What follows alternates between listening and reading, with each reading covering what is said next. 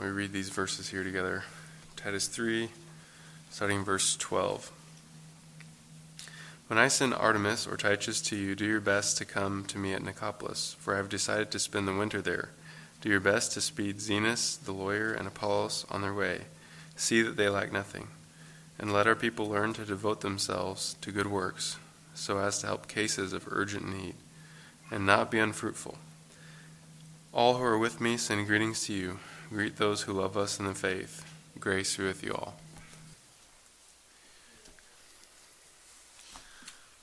All right, so today you're going to try and do two different things, kind of summarize and wrap up uh, this whole series we did on Titus, and then focus in on this section here where he talks about devoting ourselves to good works. That actually came up a couple times already, and we kind of passed over it, but are going to come back around and circle around to it and look at some of those other verses. But to kind of circle in and, and wrap up this section, we talked about if if we wanted to summarize all of Titus, there's really just two points doctrine and obedience. Uh, or you could say it differently knowing the truth and obeying the truth. Or um, say it a little bit differently again gospel belief and gospel living. Or, again, another way, say the same thing gospel proclamation and gospel application. So, all those are similar ways to say the same thing, but the idea is that we need to know truth and obey it. We need to know who God is, how we can be right with Him, and then we need to apply what we know about God, what He's said eh, in the church, chapter 1, in our personal lives, in terms of wherever we are older men, younger men, older women, younger women, chapter, chapter 2, and then in really how we interact with the lost world. Uh, that's whether that's a government or whether that's just an individual. Chapter 3. That's an oversimplification of Titus, but I think that does justice to most of it. And the re- reality is, is that in each one of those chapters, he talks about God, who he is, and what he's done for us. He brings in Christ, how he saved us from our sins, how that affects us, and then how we live that out. And there's obviously some overlap there. Um, some of those actually bleed into one another in terms of the chapter divisions aren't that clear. But it's a good summary, I think, um, for trying to take two minutes to summarize it. And so, as we wrap this up, I want to hit specifically. This is the second of the two points We've talked. We did a whole series here on of messages on the gospel, the different aspects that come up in chapter three, where he gives his longest section on Christ, what he's done for us, and we spent quite a while on that. And then let's wrap up here the way Paul wraps it up by uh, exhorting us to then obey, to affect our life, to apply it to our life. And so, to start, I want to just highlight some of the other sections where he brings out this similar phrase of basically obedience, saying it in different ways. A lot of times, devoting ourselves to good works is one of the ways that it comes up. But starting in chapter 1, when Paul first says this, he, he says, this verse 1, you can turn there if you want, but I'll read it to you. Paul, a servant of God and an apostle of Jesus Christ, for the sake of the faith of God's elect and their knowledge of the truth. So you see that one piece, knowing the truth, which accords with godliness. That's the second piece that changes us, um, the application. Again, it comes up in tap, chapter 2. Um, he, go, he talks about how God has saved us uh, I'll just go ahead and read these, starting in verse 11 ish of Titus 2.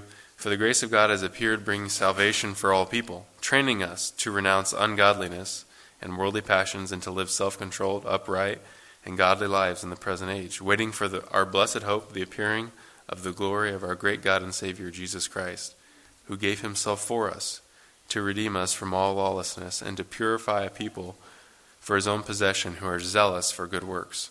So Again, we see these two pieces. We see what Christ has done for us in the gospel, and then we see how it changes our life. Um, uh, he says specifically, people for his own possession who are zealous for good works. In chapter 3, we already read this last section, but it comes up again a little bit earlier, where he where he goes on to talk about what Christ has done for us, we how we used to be, um, and then he specifically says in verse 8 of chapter 3 this saying is trustworthy, talking about this whole section on the gospel. And I want you to insist on these things so that those who have believed in God may be careful to devote themselves to good works. That's the same phrase there exactly devote themselves to good works. These things are excellent and profitable for people. So, over and over, he's saying the same thing that here's what Christ has done for us. He saved us by his grace. We didn't earn it, we didn't deserve it, we can't, we can't earn it. But we've received it by faith in Christ. Now what do we do? We coast all the way to heaven. No. he says, devote yourselves to good works. That this truth of what Christ has done overflows out into our lives. And he says it in different ways. He says, devoting yourselves to good works. We, he says, godliness, which in many ways we could say is very similar. Um, and he says, people who are zealous for good works. So, all ways of saying this one idea of this changes our lives, this affects our actions and who we are. Um, godliness gets the idea of who you are more. It's like an internal thing. This is we're like God in um, in that God is love. We, we are called to love. God is holy. We're called to be holy. And then in this later section, it's more of an outward focus. Devote yourself to good works. Do things. Um, be careful to devote yourselves to good works.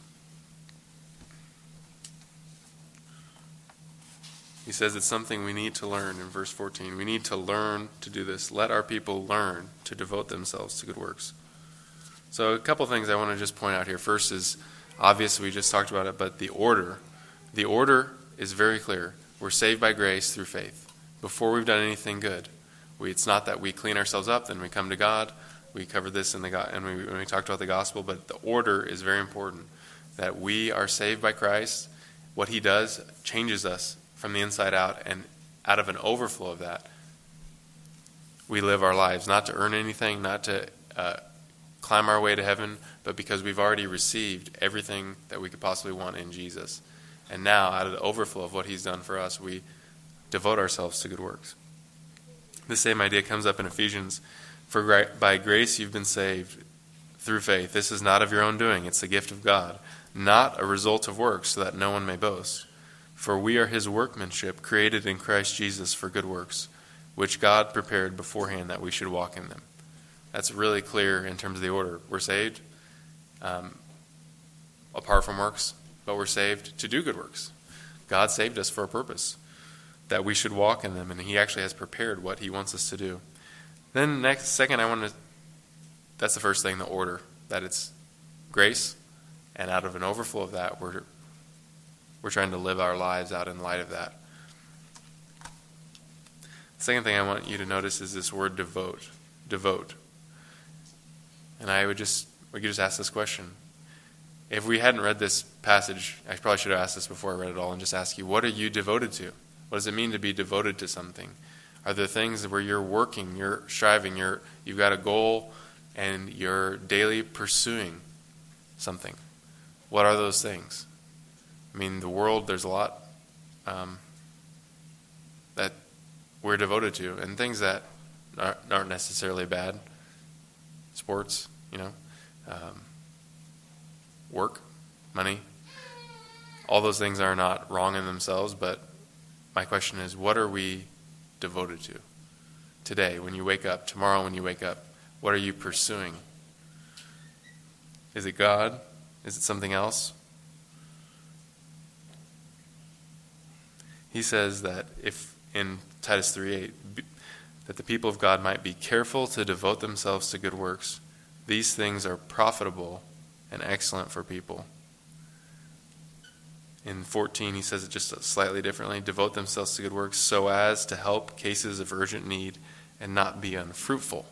So, profitable, fruitful, I'm kind of um, using those as synonyms, I think.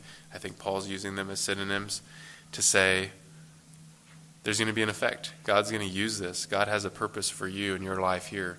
That if God wanted to, He could save a person and then rapture you right then. You know, um, not that I believe in like the rapture of the saints or whatever, but not to go into that. But He could do it that way if He wanted.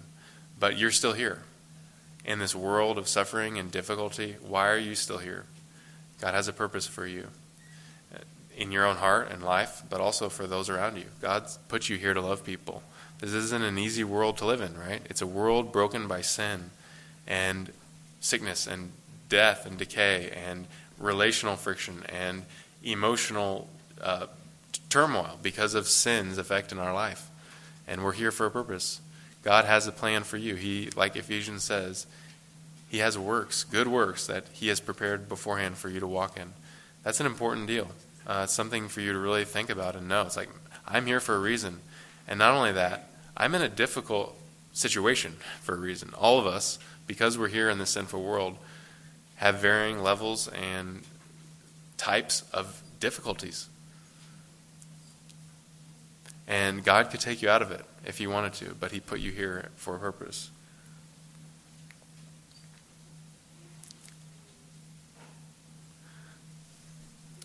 It's kind of interesting here where he's talking about being devoted to good works. A lot of times it actually comes up, there's like this strange pattern that appeared, like as I looked at all these passages, that I was not expecting to see. Remember what we talked about last week where he's talking about basically don't quarrel and all that? Like, don't be getting into these arguments. Instead, he follows it right, right up with, um, well, actually, it's actually sandwiched by devote yourself to good works, don't get into all this quarreling, and then later on he, he follows it up with don't devote yourself to good works. And that actually comes up several times, this same idea in both Titus and in other letters of Paul, where he's he's contrasting devoting yourself to good works with um, things you shouldn't be devoted to. I'll give you a couple examples here.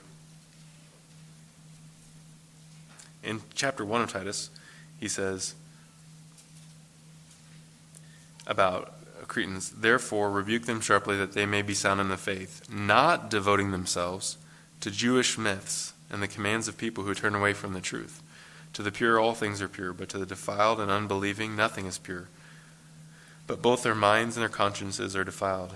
They profess to know God, but they deny him by their works. They are detestable and disobedient, unfit for any good work. So, he's talking here about devoting themselves to Jewish myths. And he's saying that, that what that leads to is they don't really know God and they're not, they're not fit for any good work. And you see the connection again, knowing God leads to this change in life this is, the, is a negative example. They don't really know God. What they're actually devoting themselves to is myths, and it leads them to ungodliness. In 2 Timothy, specifically, quarrels and controversies again come up in terms of what he's saying people are devoted to. Listen to this. In a great house, there are not only vessels of gold and silver, but also of wood and clay, some for honorable use and some for dishonorable. Therefore, if anyone cleanses himself from what is dishonorable, he will be a vessel for honorable use, set apart as holy, to the ma- useful to the master. Listen to this phrase ready for every good work. So flee youthful passions, pursue righteousness, faith, love, peace, along with those who call, along, call upon the Lord from a pure heart. Have nothing to do with foolish and ignorant controversies. You know that they breed quarrels really interesting that these are the very same kind of exhortations sandwiched together again. He kind of expands it more in 2 Timothy as it's a longer letter there, but he basically says the same thing. Here, devote yourself to good works. He kind of lists what those are, specifically what he's thinking of righteousness, faith, love, peace. Pursuing these things, um, pursuing love, pursuing peace, pursuing faith, pursuing righteousness. And then he says, contrasting it, have nothing to do with foolish, ignorant controversies. You know that they breed quarrels. Uh, so it's really interesting to me, and I think it's significant. If you just read Titus and you made the connection, well, I think these two are connected. Don't devote yourself to these secondary things and miss out on the really important things that God has you do, the good works that He has for you. It would be kind of like, ah, I'm not sure. It's like, is that really the connection there? There's not like a logical for word, like a but because it's connected in these other places in Paul, I think in his mind it really is related. That we can take secondary things or, or other things and begin to devote ourselves to them and lose out on what God really has for us. Quarrels, controversies, Foolish and ignorant controversies is the way he says it in 2 Timothy. In Titus, he says it just slightly differently controversies, genealogies, dissensions, and quarrels about the law, for they are unprofitable and worthless. That's another clue there that he is contrasting these profitable versus unprofitable. He says good works are profitable, quarrels are unprofitable. So you, there's some clues here, and I think that it's safe to say that we can all see how devoting ourselves to some of these lesser things, secondary things, could distract us from the important thing God has for us.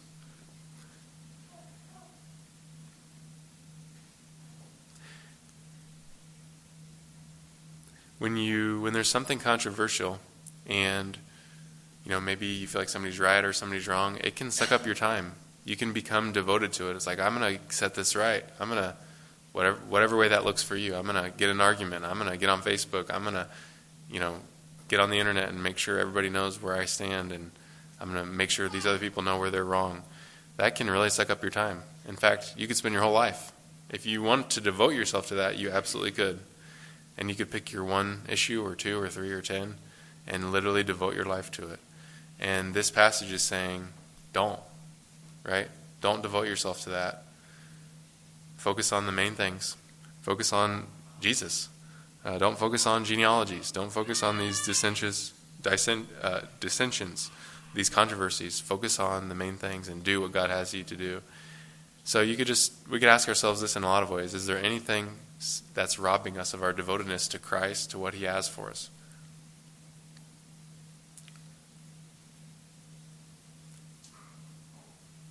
We just have limited time here on earth, and we can only serve one master. You know, Jesus says specifically, you can't have two masters. You can only have one. And we just want to be obedient. We just want to say, Lord, what would you have me to do? I'm willing and I'm ready to do it. I, I think that should be an encouragement here to us. This is the third thing I want you to notice here about this section. Just the simplicity he's giving for every Christian here. You know, remember this is a letter. We see this, you know, where he's talking about Titus and, and how he where he's going and and we see are reminded again this is just Paul writing to this church and churches in Crete, specifically to Titus, getting them this is what I want you to do here uh, set up elders, make, make sure people understand the gospel, make sure they understand what it means to be a godly husband, father, wife, daughter, servant, all these things. What does it mean? And it's not a long letter. And it's a pretty simple letter. He says the same thing kind of over and over, repeated.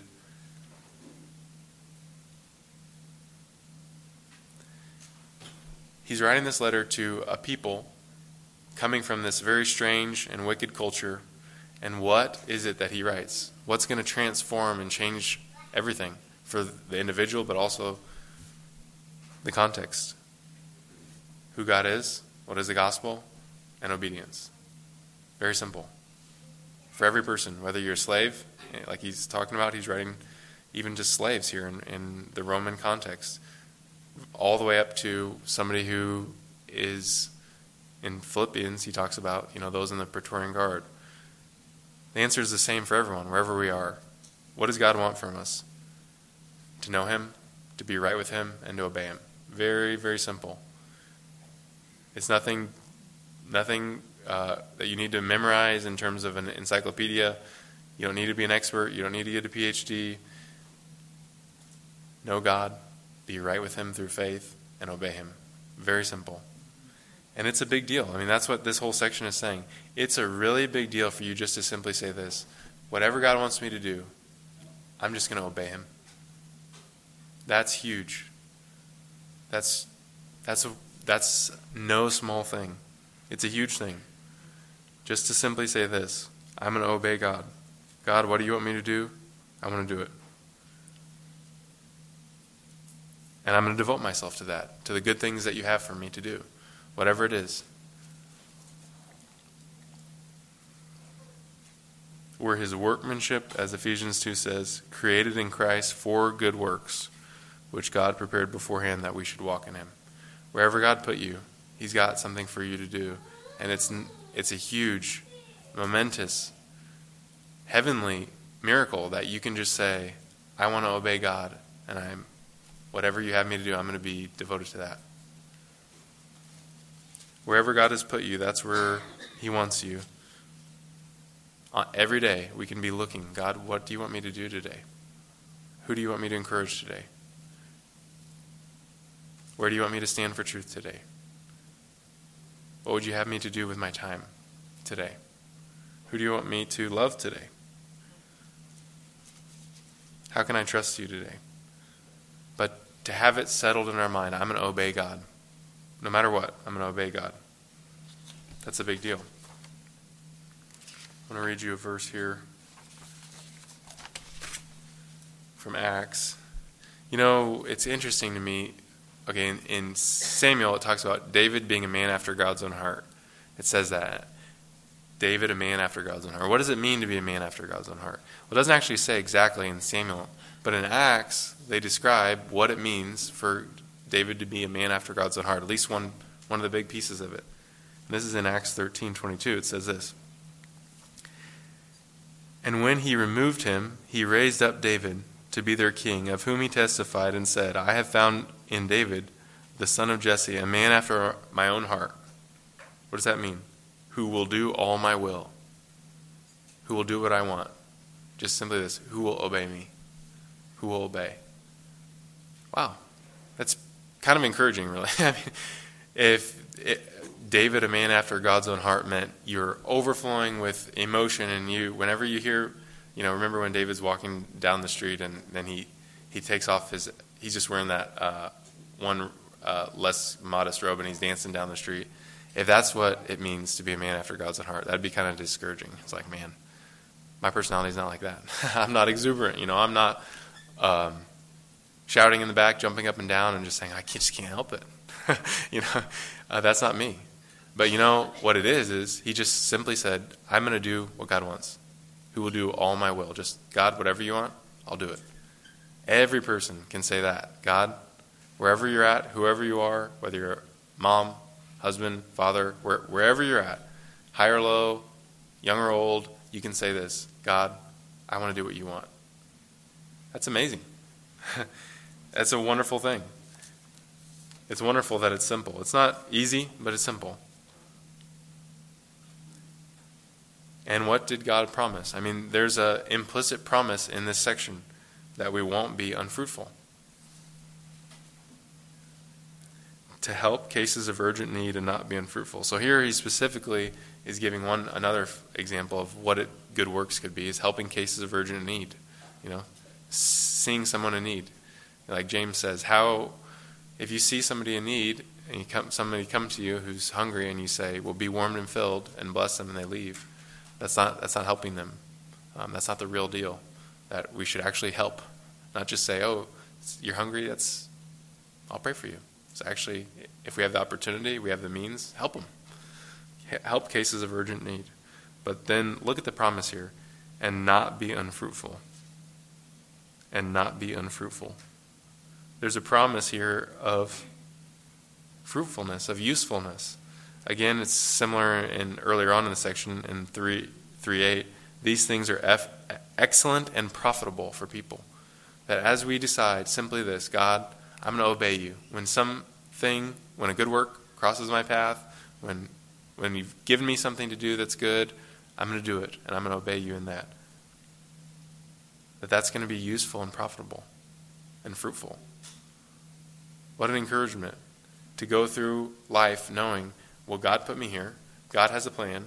He's the one that set up these good works for me to walk in, and He's not going to let them be unfruitful. Uh, the reason He put me here is there's an opportunity. There's a lot of opportunities where we don't see the fruit, right?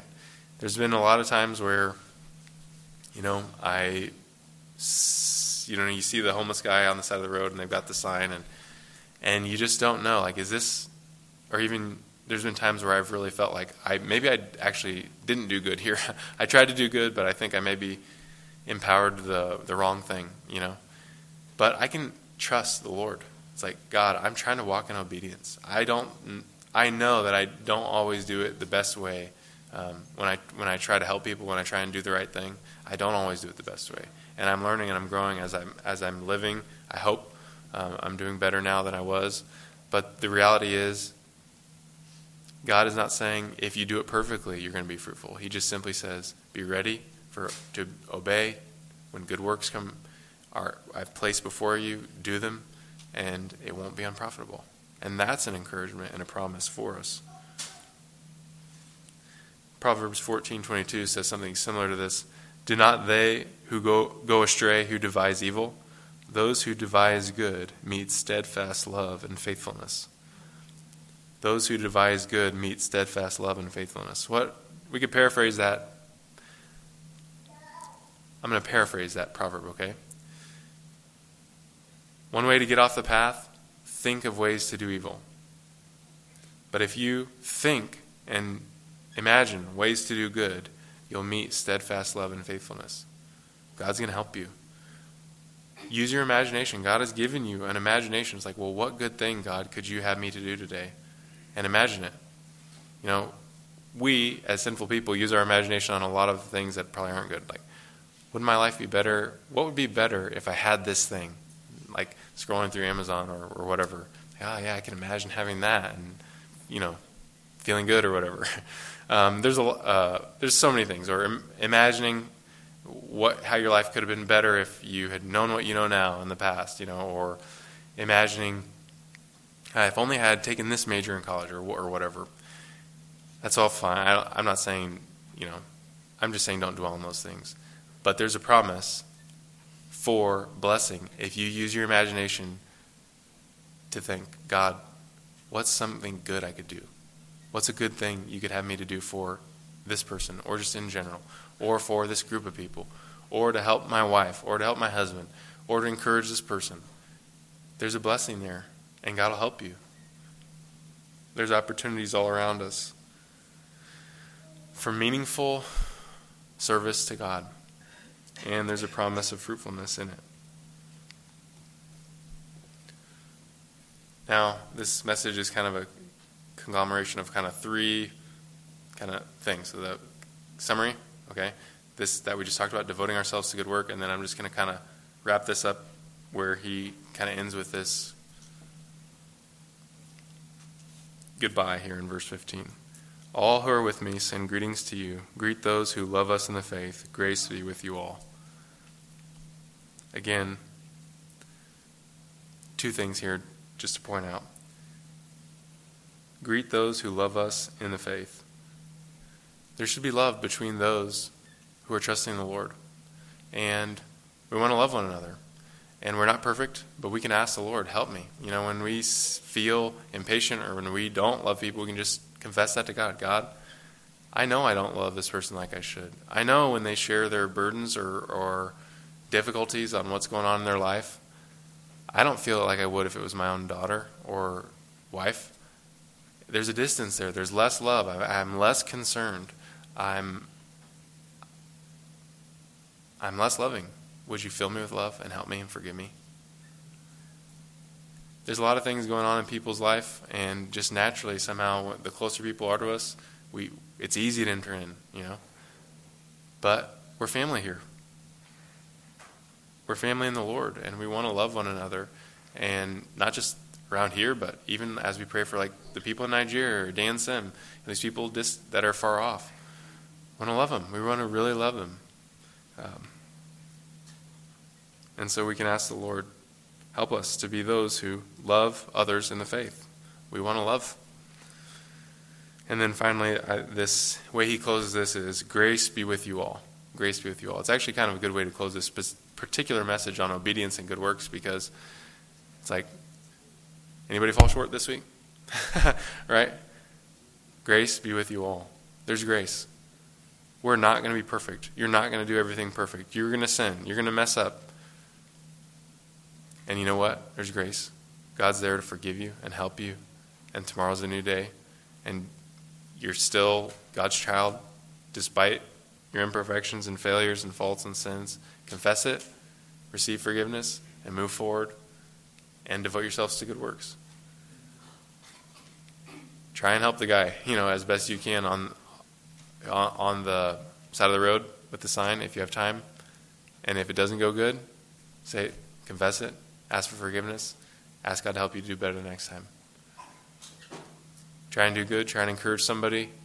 There's many times when I've wanted to encourage somebody and inadvertently discourage them. It's like I'll, I'll put my foot in my mouth. I said the exact wrong thing. God, help me to be better. Forgive me, teach me, grow me, and help me to press on. You know, Paul says in Galatians, don't grow weary of doing good. Don't grow weary of doing good. This is my paraphrase, but but basically, you're going to be fruitful. I can't remember exactly word for word how he says it, but he again promises the fruitfulness that God, you will bear fruit if you press on. God's going to help you. And so, as we kind of close this section on Titus, grace be with you all is a, is a great blessing to pray over one another. Grace. Grace be with you. There's, you know, we covered a lot here in Titus lists of things we should do and be, and, and we all fall short. But we can look to the Lord, asking for help with a heart that just says, God, I'm going to obey you. Whatever you ask, whatever you want me to do, I'm going to do it. That's not easy. It's not going to be um, comfortable, right? God's going to, the vast majority of times when you do the most good, it's not comfortable. There's very, at least for me, there's been many times where I've had to just pray to God, like, God, I would like to help people, and, and it just be um, trying to do good people, and it they receive it as good, and it's really convenient, and they appreciate me, and I appreciate them, and everything goes perfect. it's not it's not like that. There's a, there's a lot of messiness, but nonetheless, we're going to say, God, I'm going to obey you. I'm going to do what you want.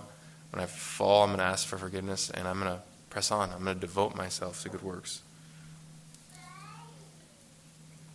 We could just ask the Lord. I mean, this verse, Proverbs 14:22, is is a good kind of verse for our life. Those who devise good meet steadfast love and faithfulness. Uh, Paul says it. Well, actually, it might not be Paul. That we should encourage one another today, every day. Encourage the brethren. And we could just ask the Lord to help us. God, give us creative, clear, helpful things that we can do to encourage one another. Maybe it's something different every day, or maybe it's something like God, you said that we should encourage one another while it's called today.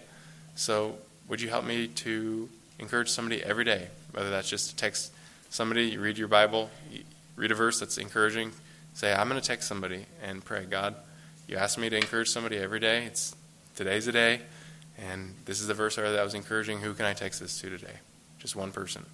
Or maybe that's not your thing.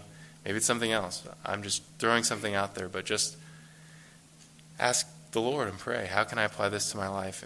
What's one way that I can really be devoted to good works? How can I love the brethren? How can I avoid these controversies and focus on the good works God has for me? Kind of final word. There's a lot of moms, you know, here, stay at home moms. It's like, think about the encouragement all this is specifically for you. It's like, it's not easy to stay at home with the kids, you know? And it can feel tiresome, tedious. And what does this say about you? God put you there for a purpose. He's going to help you. He's going to, if you just decide, I'm going to obey God, you're not always going to do it perfectly. There's going to, but there's going to be grace and there's going to be fruit. And God's going to honor that. And He's going to meet you with steadfast love and faithfulness where you are. That's the good news. I mean, you could say that to everyone, whether you're a stay at home mom or you're out working or whatever, wherever you are. God's there with you, God's there to help you.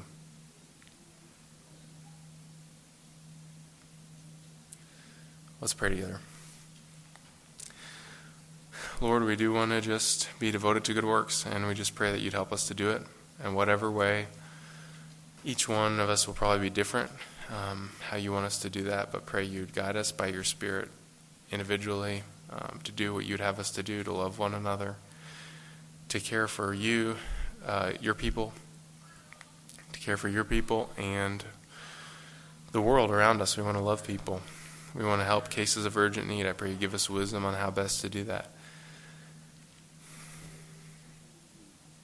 I pray you'd help us just with things that distract us from the things you want us to do. I pray you'd help just um, pry our hands off those things, to let those things go, and give us clarity on what's most important.